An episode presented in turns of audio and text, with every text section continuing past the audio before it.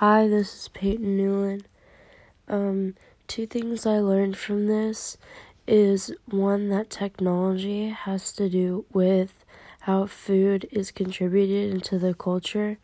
And I thought that was interesting because um, of how things connect, like with pop culture, and um, how the difference between the folk culture and how known some food is.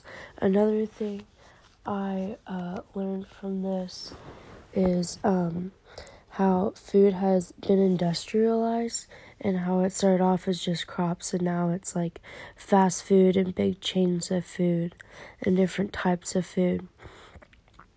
Um, I believe that if pop culture continues, food will become an even bigger market and most likely be mostly meat and dairy in the future.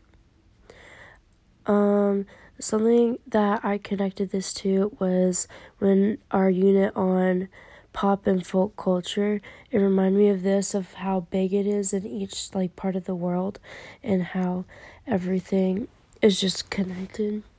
Um, if I made a book cover, it would be the diversity of all the foods and how big it is in each country.